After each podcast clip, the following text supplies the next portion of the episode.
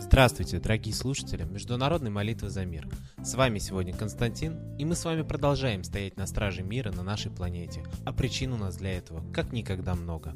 Более двух десятков человек пострадали в результате распыления хлора в районе города Саракип в Сирии, рассказал газете The Guardian врач, лечивший пострадавших в результате атаки. 1 августа недалеко от этого места был сбит российский вертолет Ми-8. Никто из экипажа не выжил. Врач, лечивший пострадавших, рассказал, что у всех 29 человек нет физических ранений. Все они имеют проблемы с дыханием, сильный кашель и налитые кровью глаза. От них сильно пахло хлором. Сотрудники гражданской обороны, которые спасали их, сказали, что на месте происшествия очень сильно пахло хлором, заявил доктор. Все стороны сирийского конфликта отрицают использование химического оружия. Тем не менее, ранее неоднократно сообщалось о применении отравляющих газов на территории Сирии. В 2015 году правозащитники насчитали 35 случаев применения хлора сирийской армии против так называемой умеренной оппозиции, отмечает The Guardian.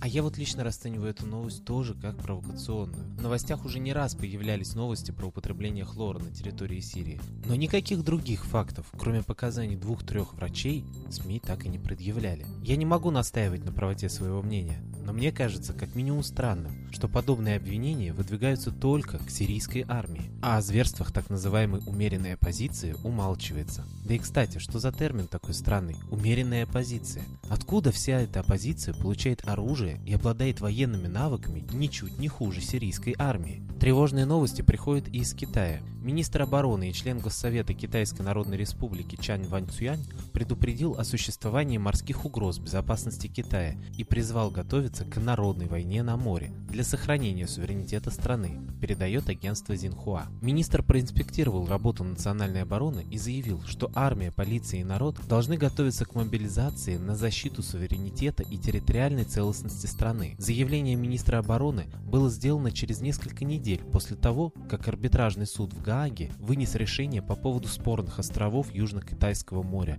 право на которые оспаривали Филиппины. А я напомню, что Китай имеет виды и на российские территории. И численность армии Китая, думаю, с российской сегодня сравнивать не стоит. Российская армия давно уступает в своей боевой мощи. Так не пора ли нам сегодня всем миром молиться за мир? Если вы думаете, что все само устаканится без вашего вмешательства, то вы ошибаетесь. Коллектив нашей передачи призывает сегодня молиться за пробуждение народов Земли от сна, от апатии и лени, а главное – от неверия. Неверие в то, что только народ любой страны является ее полноправным правителем, и только он может взять свою судьбу и судьбу страны в руки и повести ее в золотой век. И, конечно же, невозможен золотой век без вмешательства высшего. Сегодня даже ученые говорят, что всегда во время важных и ключевых политических общественных процессов в жизни человечества именно Солнце проявляло небывалую активность. А значит, оно за нами следит оно нам помогает. И именно его раньше почитали во всех культах планеты. Да это и не мудрено, ведь Земля крутится вокруг Солнца, и вся жизнь планеты проходит в Солнечной системе и по ее законам. А если учесть, что все планеты движутся по своей орбите, удаляясь от Солнца, логично было бы предположить, что на каком-то этапе эволюции все планеты системы из него и вышли. А значит, Солнце в буквальном смысле наш родитель. Именно потому по всей Земле верховным божеством и был солнечный бог. Ра в Египте, Митра на территории современной Европы, России и Кавказа, Будда Майтрея на востоке. Так что обращайтесь к Солнцу, к Митре, и обращение ваше будет услышано. А я передаю слово нашему идейному вдохновителю, известному российскому психологу и исследователю загадок древности Светлане Ладе Русь. Сейчас в ее исполнении прозвучит авторское стихотворение «Набат».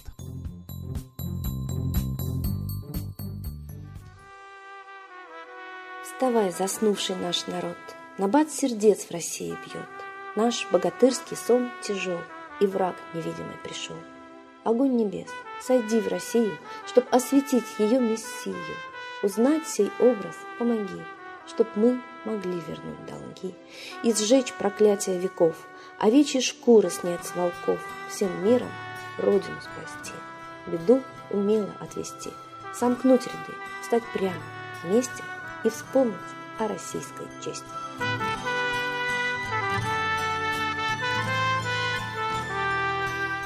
Спасибо Светлане Ладе Русь, а теперь настал торжественный момент – единая молитва за мир.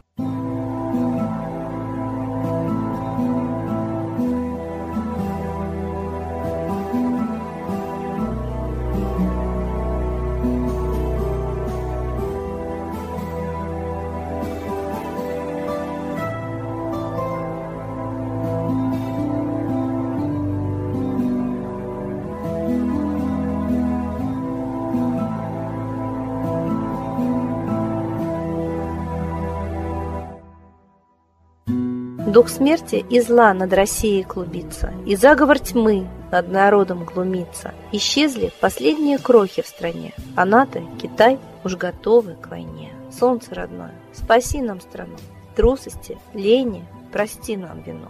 Солнце, Митра, Ра, Майтрея, Всех нас нечисть не жалеет. Если молитва уйдет в небеса, Снова начнутся у нас чудеса.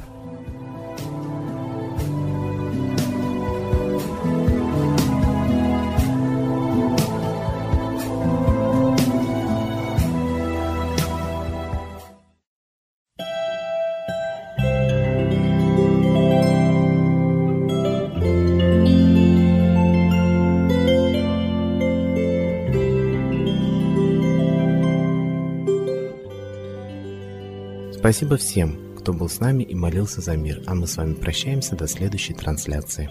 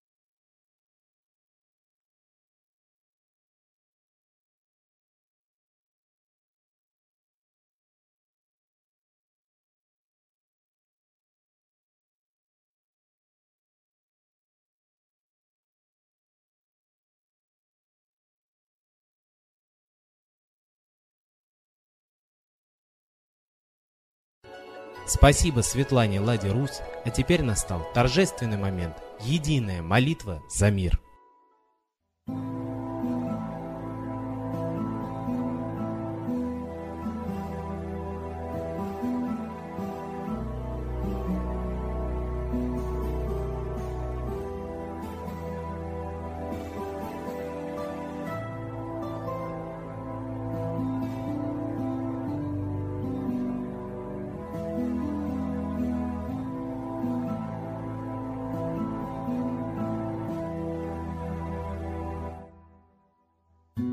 Дух смерти и зла над Россией клубится, И заговор тьмы над народом глумится. Исчезли последние крохи в стране, А НАТО, Китай уж готовы к войне. Солнце родное, спаси нам страну, Трусости, лени, прости нам вину. Солнце, Митра, Ра, Майтрея, Всех нас нечисть не жалеет. Если молитва уйдет в небеса, Снова начнутся у нас чудеса.